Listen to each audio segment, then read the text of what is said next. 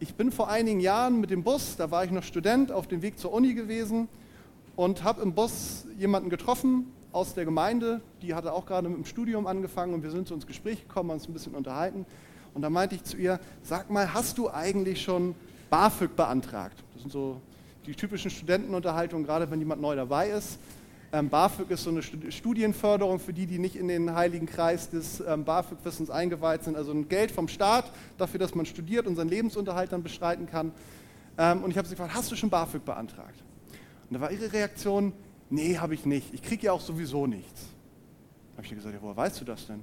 Ja, das ist klar, mein Vater, der verdient so viel, da werde ich nichts bekommen. Da meinte ich zu naja, ich würde es auf jeden Fall mal versuchen. Ähm, vielleicht täuscht du dich ja. Ein paar Wochen oder Monate eher, die äh, Mühlen der Behörden malen ja ein bisschen länger, also es waren definitiv Monate, ähm, kam sie auf mich zu, ganz begeistert und meinte, Gideon, du hast recht gehabt, ich habe tatsächlich was bekommen. Hätte ich das, hättest du mir nichts gesagt, hätte ich es nicht beantragt, ähm, hätte ich das BAföG nicht bekommen. Das war in ihrem Fall nicht der Höchstsatz, aber immerhin irgendwie ein paar hundert Euro sind es gewesen. Warum fange ich so an? Ich glaube, diese Geschichte, da ging es jetzt um ein paar hundert Euro, das summiert sich natürlich auch über die Jahre. Das ist eigentlich ein schönes Bild für uns, eigentlich nicht nur als Christen, sondern insgesamt als Menschen. Wir sind uns oft gar nicht dessen bewusst, auf was wir eigentlich Zugriff haben. Ganz oft ist so unsere Haltung, naja, da ist sowieso nichts für mich und wir versuchen es erst gar nicht.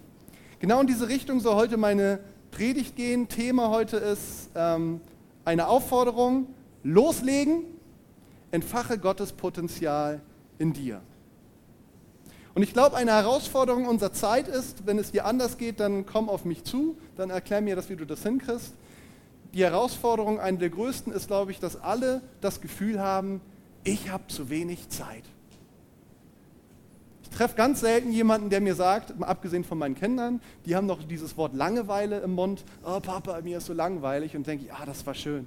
Als mir damals noch in den Sommerferien mal langweilig sein konnte, das, an dieses Gefühl erinnere ich mich schon lange nicht mehr. Oder ich erinnere mich schon dran, aber habe es lange nicht mehr gehabt. Aber sonst insgesamt trifft man ganz selten jemanden, der zu mir sagt, auch in der Gemeinde kommt das ganz selten vor, dass jemand zu mir kommt und sagt, du Gideon, weißt du was, ich habe so viel freie Zeit, ich weiß nicht, was ich damit machen soll. Gibt es nicht irgendwo eine Möglichkeit, wo ich das in der Gemeinde einbringen könnte? Sondern das Normale ist eher, dass Leute schon ein Herz haben, was zu tun, aber alle, wenn wir uns unterhalten, ah, es ist so viel zu tun. Und das Spannende ist, es ist ganz egal, wie man fragt, ob man noch im Studium ist oder Schüler oder Familie hat oder selbst die Rentner, alle haben keine Zeit, manchmal sogar die Rentner am wenigsten von allen. Aber wisst ihr was? Wenn es um das Thema Zeit geht, dann ist das Leben unglaublich fair. Weil es hat niemand mehr Zeit als der andere. Wir alle haben 24 Stunden am Tag, sieben Tage die Woche, 365 Tage im Jahr zumindest, wenn es mal nicht 366 sind. Trifft auf uns alle zu. Da ist niemand, der mehr oder der weniger Zeit hat. Und ich weiß, ich habe zwei Kinder und wir arbeiten beide. Ich weiß, dass es Zeiten im Leben gibt, da hat man das Gefühl, man hat weniger Zeit. Das fühlte sich im Studium anders an. Aber faktisch gesehen ist es so, ich habe genauso viel Zeit, wie als ich zur Schule gegangen bin oder als ich im Studium war. Oder ich werde auch, wenn ich irgendwann mal in Rente sein sollte, ähm, womit ich mich noch nicht so viel beschäftige bislang, ähm, wahrscheinlich auch noch immer genau die gleiche Zeit haben. Also die Frage ist nicht, ob wir genug Zeit haben, sondern die Frage ist, ob wir die Zeit, die wir haben, ob wir sie nutzen oder ob wir sie verschwenden. Das Spannende ist, wenn jemand Leidenschaft für etwas entwickelt, dann ist auf einmal unglaublich viel Zeit da. Also ein Student, der immer darüber meckert, die Hausarbeiten ist alles so anstrengend, ich habe keine Zeit, ich finde keine Ruhe. Und dann verliebt er sich auf einmal ist unglaublich viel Zeit da. Woher ist sie auch immer gekommen? Oder Leute, die irgendwie ein Hobby haben, was sie begeistert. Die Zeit, die ist da. Und wenn wir mal ganz ehrlich sind, die Sachen, die uns wirklich wichtig sind, da nehmen wir uns einfach die Zeit für. Also es ist gar nicht so sehr eine Frage der Zeit, sondern es ist mehr eine Frage der Leidenschaft und wie ordne ich meine Prioritäten.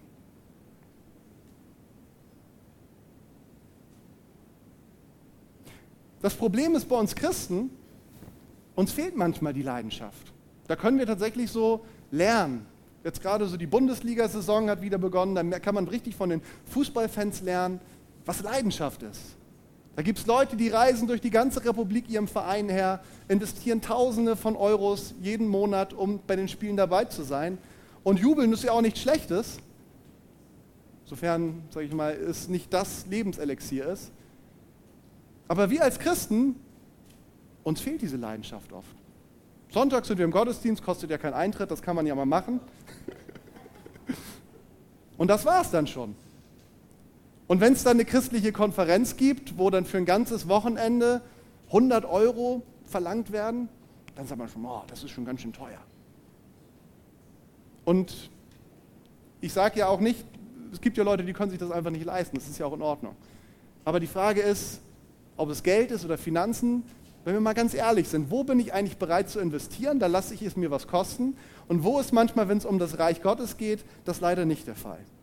Und ich glaube, das Problem ist aber, ich will heute euch gar nicht euch auf die Finger hauen und sagen, böse, böse, so geht's nicht. Ich will euch heute keine Moralpredigt halten, sondern ich will heute vielmehr darauf hinaus, euch entdecken zu lassen, was Gott eigentlich in dich hineingelegt hat. Also die Frage ist, kennst du dein Potenzial in Gott, also das, was eigentlich in dir steckt? Weißt du, was er dir gegeben hat? Und wenn das so ist, dann ist noch eine andere große Frage, wenn du das weißt, lebst du auch darin? In Philippa 4, Vers 13, da lesen wir, und das gilt für uns alle, denn alles ist mir möglich durch Christus, der mir die Kraft gibt, die ich brauche. Alles ist mir möglich durch Christus, die, der mir die Kraft gibt, die ich brauche. Wenn das nicht einfach nur ein netter Spruch ist, den ich mal irgendwie auf einem Losungskärtchen gesehen habe, sondern wenn ich sage, das ist Wort Gottes, ich nehme das für mich, dann ist es doch berechtigt, die Frage zu stellen, lebe ich darin? Wenn mir alles wirklich möglich ist, es gibt nichts, was ich nicht tun könnte durch Jesus, dann bedeutet das doch eigentlich, dass wir das Potenzial haben, diese Welt positiv auf den Kopf zu stellen. Nicht alleine, sondern gemeinsam sollen wir das tun, aber genau in diese Richtung wollen wir gehen und es fängt damit an mit dieser Frage, bist du dir dieser Realität eigentlich bewusst? Wir haben als Predigtext heute ein schönes Beispiel genau für diesen Sachverhalt. Ich vermute, viele von euch kennen den. Ähm, aber lasst euch davon bitte nicht voreinnehmen, dass ihr es schon kennt, sondern versucht es mal mit neuen Worten, mit, mit, mit neuen Ohren zuzuhören. Ich habe auch bewusst eine modernere Übersetzung gewählt. Genau. Matthäus 25, 14 bis 30. Matthäus 25, 14 bis 30. Und da spricht Jesus über das Himmelreich und er sagt, man kann das Himmelreich auch am Beispiel von dem Mann erklären, der auf eine Reise ging. Er rief alle seine Diener zusammen und gab ihnen Geld, das sie während seiner Abwesenheit für ihn anlegen sollten. Einem gab er fünf Beutel Gold. Luther schreibt da, und das ist auch was im Text steht, vielleicht habt ihr, wenn ihr den Text kennt, da steht, er bekommt, ein, äh, bekommt fünf Talente. Einem gab er fünf Beutel Gold. Einem anderen gab er zwei Beutel und dem dritten gab er einen Beutel, jeweils ihren Fähigkeiten entsprechend. Dann reiste er ab. Der Diener, der die fünf Beutel erhalten hatte, ging sofort daran, das Geld anzulegen und konnte es bald verdoppeln. Der Diener mit den zwei Beuteln machte sich ebenfalls sogleich an die Arbeit und verdoppelte das Geld. Der dritte jedoch, der ein Beutel Gold bekommen hatte, grub einfach ein Loch in die Erde und versteckte das Geld seines Herrn, um es sicher zu verwahren. Nach langer Zeit kehrte ihr Herr von seiner Reise zurück. Und er rief sie zu sich. Sie sollten ihm berichten, was sie mit seinem Geld gemacht hatten.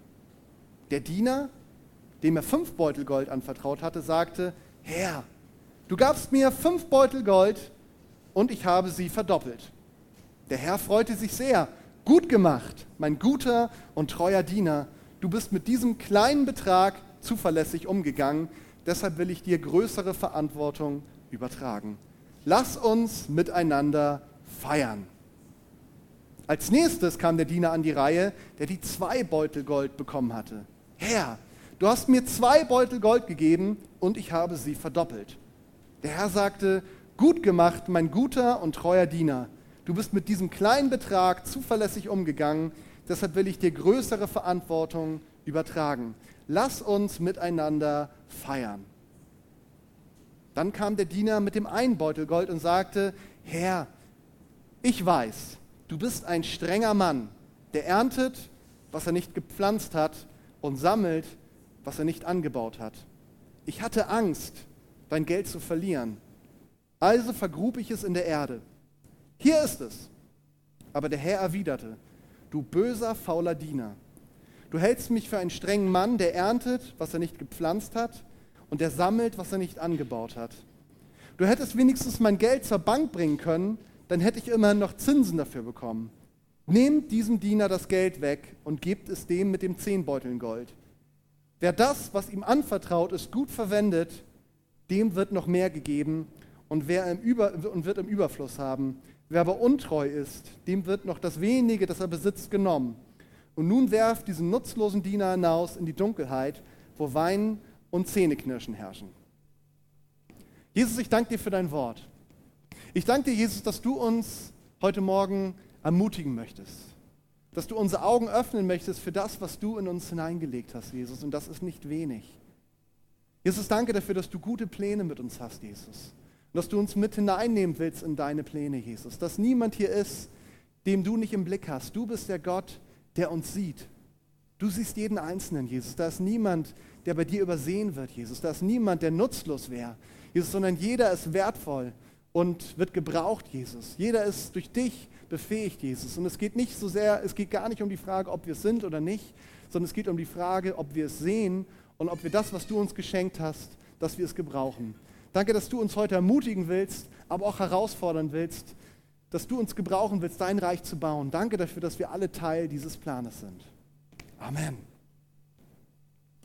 Ich weiß nicht, wie es euch geht. Ich kenne diesen Text schon lange, lange, lange. Schon in meiner Kindheit ist er mir bekannt gewesen. Und für mich hat er lange Zeit immer so eine angstmachende Dimension gehabt. So endet der Text ja auch. Da ist dieser eine Knecht, der die Kohle vergraben hat und dafür gibt es dann Ärger. Er hat es nicht investiert, was er bekommen hat. Und das Ganze endet für ihn ja auch wirklich nicht schön. Also da kann diese Angst mitschwingen, wenn wir diesen Text hören. Und vielleicht ging es dir auch heute so, als du das gelesen hast. Diese Angst, oh oh, wenn ich nicht aufpasse, dann geht es mir früher oder später an den Kragen. Was aber wichtig ist und was ich mir wünsche, dass ihr das heute entdecken könnt, ist, dass der Text eigentlich aus einer ganz anderen Perspektive herkommt. Es geht ja um drei Personen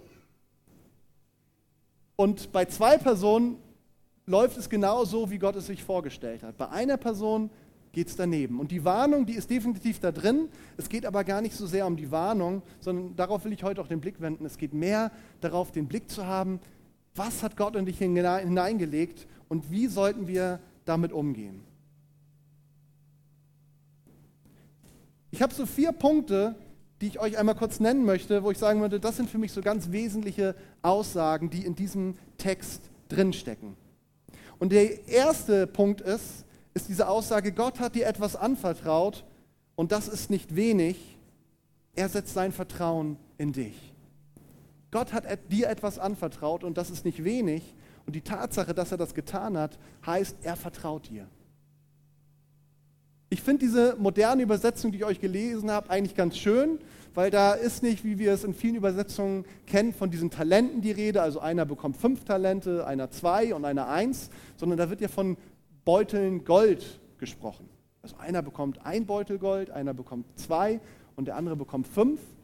Ich weiß nicht, wie es euch geht, mit dem Talent kann ich nicht so viel anfangen oder inzwischen schon, aber die meisten wahrscheinlich nicht. Aber so ein Beutel, Beutel Gold, so ein Beutel Gold, das wäre doch schon was, oder?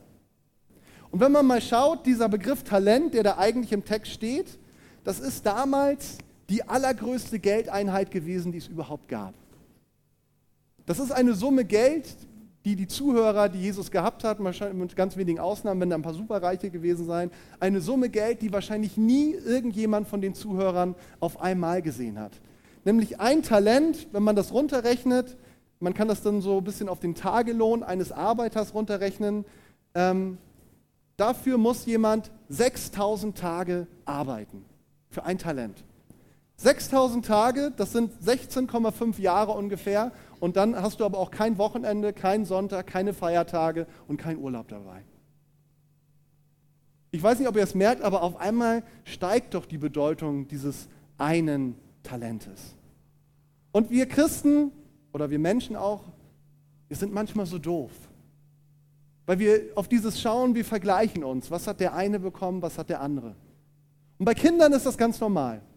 Wenn ich jetzt meiner Elina einen 50-Euro-Schein in die Hand drücken würde und June würde ich dreimal 10 Euro in die Hand drücken, dann würde Elina sich beschweren. Sagen, Papa, Elina, Junia hat mehr als ich. Junia würde das wahrscheinlich noch nicht so machen, die ist noch nicht so weit. Aber so, wir lachen darüber, aber so sind wir doch eigentlich, oder? Wir schauen nicht auf das, was Gott uns gegeben hat, sondern wir vergleichen uns. Was hat der andere? Der andere, der kann so toll Lobpreis machen, ich habe keine schöne Stimme. Und dabei übersehe ich vielleicht, dass Gott mir eine ganz tolle Fähigkeit gegeben hat, mit Menschen ins Gespräch zu kommen, ihnen zuzuhören, ihnen Mut zuzusprechen. Aber ich schaue nur auf das, was ich nicht habe. Und das Spannende ist, hier zu sehen, Gott sagt, oder Jesus sagt in dieser Stelle, jeder hat etwas bekommen. Der Herr ruft seine Diener zusammen und jeder Diener bekommt etwas. In diesem Beispiel ist nicht die Person, die da sitzt und der Herr sagt, ach weißt du was, du bist noch nicht so weit. Schau dir mal an, was die anderen machen, kannst ein bisschen assistieren, für dich habe ich noch nichts sondern jeder bekommt etwas und alle bekommen etwas, was unglaublich wertvoll ist. Der eine bekommt umgerechnet 16,5 Jahre Arbeit und der nächste bekommt zweimal 16,5 Jahre Arbeit, ihr könnt es umrechnen, und der letzte bekommt fünfmal 16,5 Jahre Arbeit. Klar, das ist mehr, aber es ist eigentlich egal. Ich habe, jemand hat mir so viel anvertraut, Dafür muss man 16,5 Jahre arbeiten. Ich weiß nicht, wie es euch geht. Ich habe dieses Erlebnis im Natürlichen noch nicht gemacht. Das ist unglaublich beeindruckend. Das ist bestimmt auch ehrfurchtsgebietend. So viel. Und wir sehen auch nicht die Haltung in dem einen, so wird es uns auch nicht beschrieben, der das eine bekommt, dass sie diese Haltung ist, ich habe ja nichts bekommen, sondern er ist sich schon durchaus bewusst, das ist ein ganz schöner Wert, den ich hier habe. Und nun ist aber das Problem, wie gehen die unterschiedlichen Leute damit um? Und die Aussage auch hier in diesem Text ist ganz klar, jeder bekommt nach seinen Fähigkeiten. Also der Herr hat sich seine Diener angeschaut und hat gesagt, die sind alle wert, dass ich ihnen wirklich ganz viel anvertraue. Aber dem einen gebe ich so viel, das andere würde ihn überfordern, dem nächsten kann ich mehr geben und dem nächsten kann ich noch mehr geben. Aber nicht, weil er den einen wertvoller sieht und den anderen nicht, sondern einfach auf dieses, was ist so viel, dass der, mein Diener damit gut umgehen kann. Das heißt, Gott überfordert uns nicht, aber er unterfordert uns auch nicht. Und der nächste Punkt ist, Gott lässt uns Zeit. Der Text sagt, der König verlässt das Land und erst für eine lange Zeit ist er weg. Das heißt, es ist nicht so, ihr habt jetzt einen Tag Zeit, seht zu, was ihr machen könnt, sondern er gibt seinen Dienern die Zeit, dass sie sich entwickeln können. Das Schöne bei uns ist, das ist ja nur ein Bild, dass in unserem Fall ist ja noch nicht mal so, dass Jesus geht und dann kommt er irgendwann wieder und lässt uns in der Zeit alleine, sondern in unserem Fall ist es ja so, er schenkt uns etwas, ist aber trotzdem an unserer Seite, um uns zu unterstützen. Und trotzdem erwartet er keine Ergebnisse von heute auf morgen. Aber das, was er möchte, ist, er will, dass wir mit der Zeit lernen, mit dem, was er uns anvertraut hat, umzugehen. Und ein letzter Punkt zu dieser Story ist die Frage, warum wurde denn dieser dritte Knecht nicht aktiv? Und zwei Punkte, die mir hier auffallen, die sind, glaube ich, ganz wesentliche, wesentlich. Das erste ist, er kannte seinen Herrn nicht. Er sagt ja, ich habe gewusst, du bist ein ungerechter Typ, du ziehst den Leuten das Geld aus der Tasche so ungefähr. Und wenn du Gott kennst, dann weißt du, er redet hier gerade nicht über Gott, sondern er redet über das Bild von Gott, was er sich gemacht hat. Ganz oft ist ein Hinderungsgrund für uns, dass wir nicht anfangen, das, was Gott uns gegeben hat, zu investieren, weil wir ihn nicht kennen.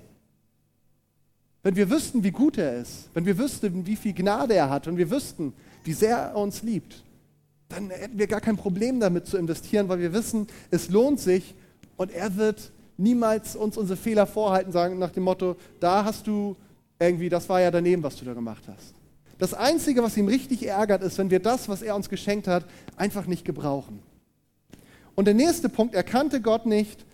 Und das nächste ist, er ließ sich von seiner Angst bestimmen. Ich glaube, in fast allen Fällen, wenn wir nicht das investieren, was Gott uns gegeben hat, hat es irgendwie mit Angst zu tun. Angst davor, vielleicht zu versagen. Angst davor, wenn ich das mache, wie stehe ich da, wenn es nicht klappt? Vielleicht Angst davor, dass es zu viel Zeit kosten könnte. Alles Mögliche. Vielleicht würdest du es nicht als Angst bezeichnen, aber eigentlich ist es eine Angst, die ganz oft oder vielleicht sogar immer da im Hintergrund steht. Wie kommen wir denn aber nun dahin, das, was Gott uns in uns hineingelegt hat, dass es herauskommt, dieses Potenzial, dass es entfacht wird?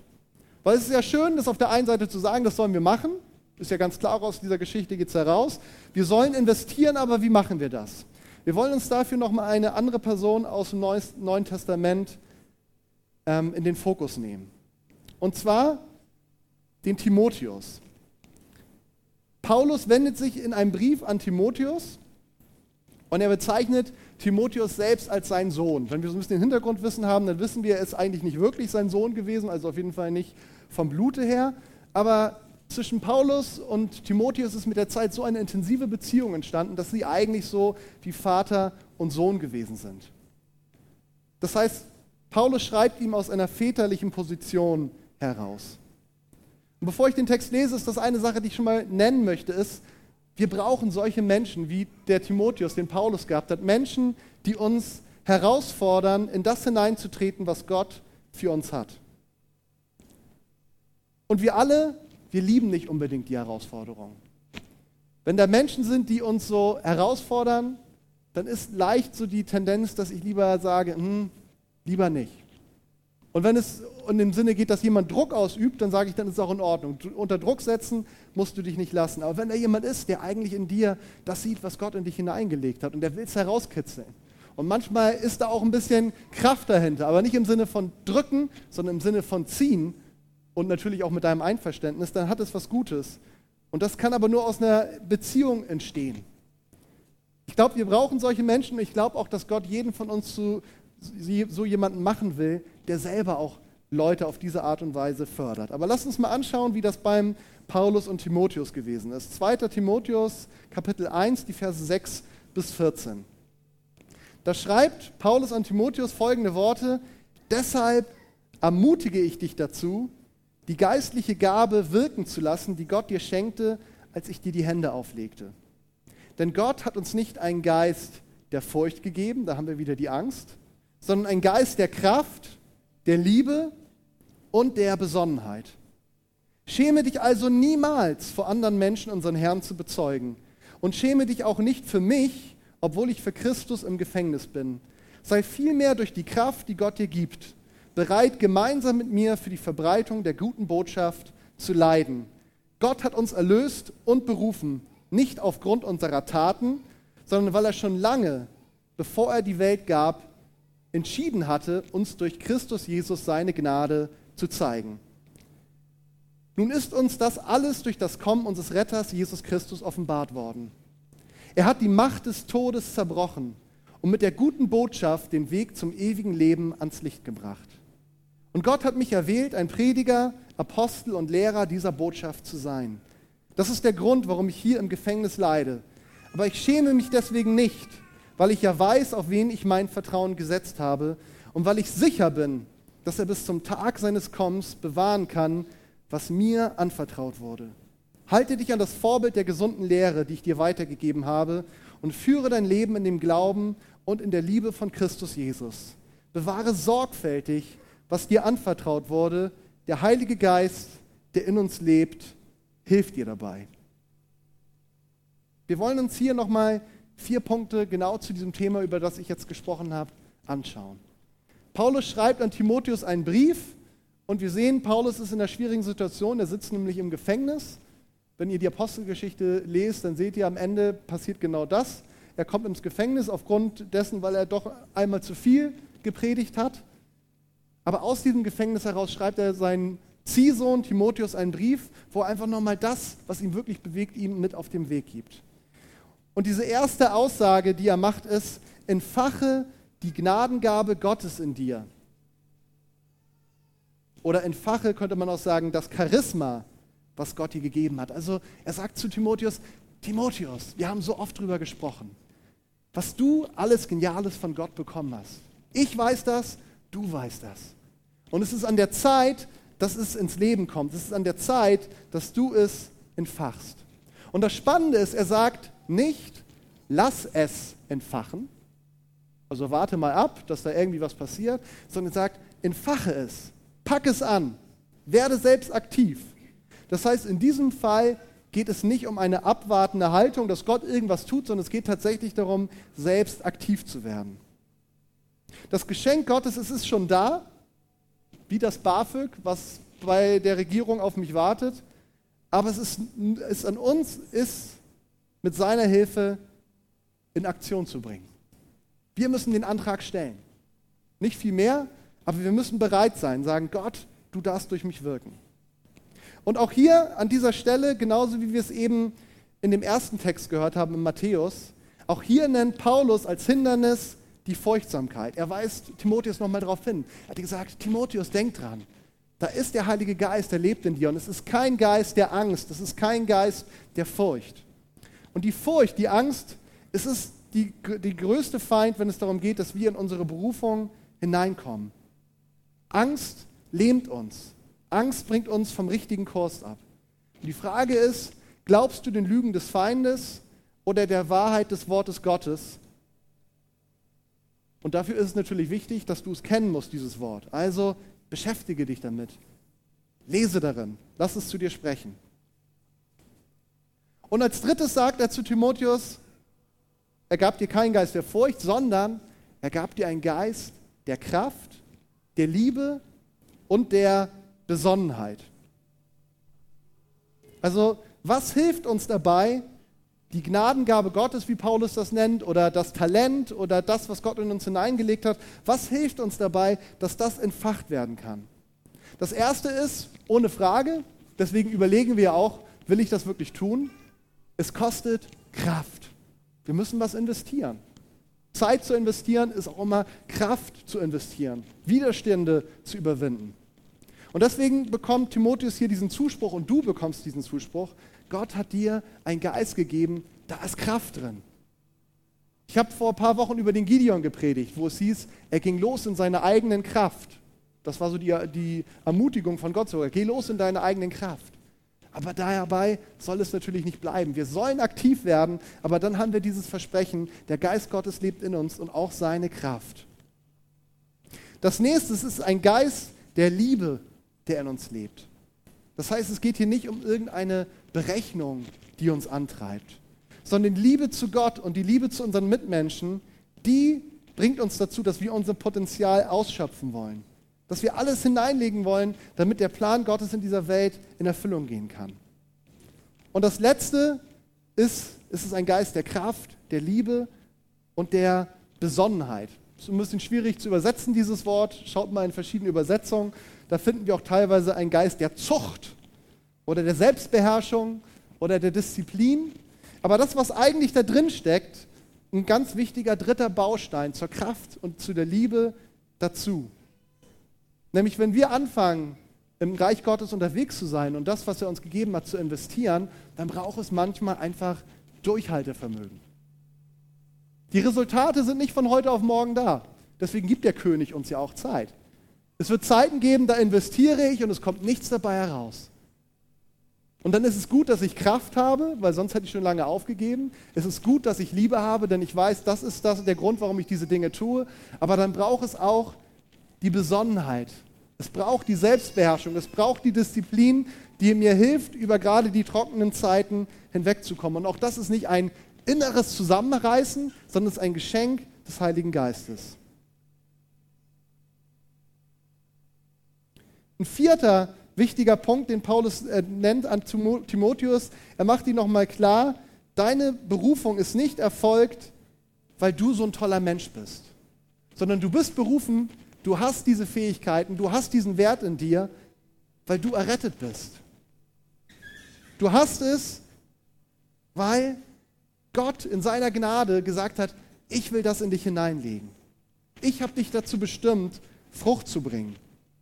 Gott hat einen ganz persönlichen Plan mit dir und der soll sich erfüllen. Ich komme zum Ende. Ich will gerne abschließen mit ein paar Tipps. Wie machen wir das jetzt praktisch? Ich hoffe, du siehst das, da ist etwas in dir und ich weiß, ich habe da auch nicht zum ersten Mal heute drüber gepredigt. Das ist eine Sache, die beschäftigt mich einfach zur Zeit und ich glaube, die ist wichtig für uns auch als Gemeinde, dass jeder Einzelne erkennt, was hat Gott in mich hineingelegt und wie lasse ich es raus. Und ich hoffe, es ist dir klar geworden heute, spätestens heute, du bist nicht außen vor, du bist keine Ausnahme. Gott hat etwas vor mit dir. Aber wie kommen wir jetzt da hinein? Ich glaube, das Erste ist tatsächlich immer wieder dieses Bewusstsein dafür zu entwickeln. Und auch mal ganz ehrlich darüber nachzudenken, wie weit nutze ich eigentlich dieses Potenzial, was Gott mir geschenkt hat? Drück's mal in Prozent, Prozent aus. Und wenn wir lesen, nichts ist unmöglich, dann ist es wirklich eine ganz schön hohe Spanne, was möglich ist. Und dann müssen wir ganz ehrlich sein, dann sind wahrscheinlich wir alle bei 1%. Vielleicht der andere auch bei 2%. Aber wenn alles möglich ist, dann gibt es noch eine ganze Menge auszuschöpfen. Also lass dich herausfordern und tue praktische Schritte. Bring deine Fähigkeiten ein, überwinde deine Angst, ganz egal, wovor du Angst hast. Angst hast. Sei es, dass es zu viel Zeit kostet oder dass es Widerstände gibt oder dass du dich vielleicht lächerlich machst oder was auch immer. Überwinde das und fang an, dich einzubringen mit dem, was du hast. Nicht mit dem, wo du denkst, was du gerne haben würdest, sondern mit dem, was du hast. Komm raus aus der zweiten Reihe und ich weiß, in der ersten Reihe, da weht der Wind stärker. Erinnere dich an die Dinge, die Gott dir gezeigt hat, die über deinem Leben an Guten ausgesprochen worden sind. Gott macht sein Wort nicht rückgängig, sondern er will, dass sich alles erfüllt. Ich weiß, hier sind viele von euch, Gott hat in dein Leben schon lange hineingesprochen. Das sind Dinge, die weiß vielleicht sogar nur du. Da hast du noch mit nie jemandem drüber geredet. Vielleicht ist es auch an der Zeit, mal mit jemandem drüber zu sprechen. Nicht um dich wichtig zu machen, sondern einfach, um dich mitzuteilen und gemeinsam ins Gebet zu gehen und zu gucken, Gott, wie kann das ins Leben kommen? Und wenn du sagst, ich habe überhaupt gar keine Ahnung, das ist alles neu für mich, oder ich sehe überhaupt gar nicht diesen Wert, den Gott mit mir hat, dann setz dich doch mal mit jemandem zusammen, genau unter dieser Fragestellung. Nicht um über deine Probleme zu reden, sondern tatsächlich darüber zu reden, was hat denn Gott eigentlich in dich hineingelegt? Wie könnt ihr das gemeinsam entdecken? Wenn du dir dieses Schatzes in dir noch gar nicht bewusst bist, wenn du dich minderwertig oder unwürdig fühlst, dann kann das heute genau die Gelegenheit sein, zu Gott zu kommen und sagen, Gott, gib mir dieses Bild, was du für mich hast. Nebenbei gesagt, das wird auch ein Thema unserer Gemeindefreizeit sein. Wir wollen uns Zeit nehmen, um gemeinsam zu entdecken, was hat Gott denn eigentlich in jeden Einzelnen hineingelegt? Wie passt das zusammen? Aber ich möchte dir Mut machen, loszulegen. Fang doch einfach mal an. Mach dir nicht zu viele Gedanken. Du darfst dir auch weiter Gedanken machen, aber fang einfach mal an. Vergrab das nicht wie dieser eine, wirf es ins Loch, mach den Deckel zu und sag, da ist es wenigstens safe da kann nichts abhanden kommen, sondern das Spannende bei Gott ist ja, wenn wir etwas investieren, dann wird es mehr. Und so möchte ich jetzt auch gerne diese Predigt abschließen mit diesem Gedanken, das Lobpreisteam kann gerne schon mal nach vorne kommen, mit diesem Gedanken, ich weiß nicht, ob es euch aufgefallen ist, vielleicht nicht, weil da, ich hatte den Gedanken ja schon in meinem, meinem Kopf, ihr da noch nicht. Der Herr sagt zu seinen Dienern, du bist mit wenig treu gewesen und jetzt wirst du mehr bekommen. Und da sage ich, Moment mal, 16,5 Jahre Arbeit. Und das bezeichnet er hier als wenig. Aber ich glaube, das gibt uns ein Gespür dafür, wie viel eigentlich bei Gott für uns wartet. Das, was für uns viel scheint, das ist für ihn noch ganz wenig. Und nicht in dem Sinne, dass er das, was bei dir vielleicht ist, dass er das als gering erachten würde, sondern in dem Sinne, dass er sagt, ich habe noch viel mehr, das ist doch noch gar nichts. Wo du vielleicht gerade denkst, das ist mein großer Traum, wenn ich da mal hinkommen würde. Wir hatten jemanden bei uns im Hauskreis, der hat ganz lange gesagt, ich würde mir mal wünschen, dass ich irgendwann mal dahin komme, dass ich mein Thema machen kann im Hauskreis. Das würde ich mir wirklich wünschen. Und das hat ein paar Jahre gedauert und dann hat das geschafft. Und das ist toll. Und trotzdem sagt Gott, das ist genial, aber ich habe noch so viel mehr für dich. Also lass dich nicht begrenzen in deinen Vorstellungen von dem, was du denkst, was so bei Gott das Maximum für dich ist, sondern Gott hat viel mehr für dich. Und ich möchte euch einladen, aufzustehen mit mir. Ich möchte ganz zum Abschluss beten. Und wir wollen dann einfach nochmal gemeinsam ein Lobpreislied singen. Und ich möchte euch Mut machen, während dieses Liedes, nimm dir die Zeit. Ich glaube, es wird wahrscheinlich heute bei den einen oder anderen unterschiedlicher Fokus sein. Da sind die einen, die sagen, ich weiß eigentlich gar nicht genau, was in mir ist. Dann gib das Gott und sag Gott, ich sehe diesen Wert nicht.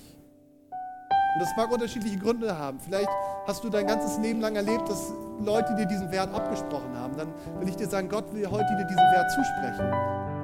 Dann lass dich darauf ein, dass du heute zumindest anfängst, mit ihm gemeinsam diesen Wert zu entdecken. Aber ich glaube, für viele ist es auch so, dass ihr eigentlich sagt, ich weiß schon so einiges, was Gott in mich hineingelegt hat.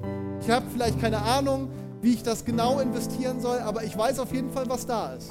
Da gibt es noch eine ganze Menge mehr zu entdecken. Aber dann möchte ich dir Mut machen, welche Gründe auch immer das sind, warum du es bislang nicht getan hast oder nicht so stark. Leg das Gott und sag Gott, ich will es tun. Es soll nicht an mir liegen. Mach du einen Weg frei, zeig mir einen Weg, wie das funktionieren kann leg ihm deine Angst hin, benenn sie ganz konkret.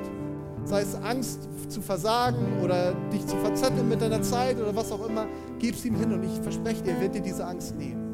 Denn er hat dir nicht einen Geist der Furcht gegeben, sondern einen Geist der Kraft und der Liebe und der Besonnenheit. Jesus, ich danke dir für dein Wort. Jesus, ich danke dir dafür, dass du uns herausforderst, Jesus.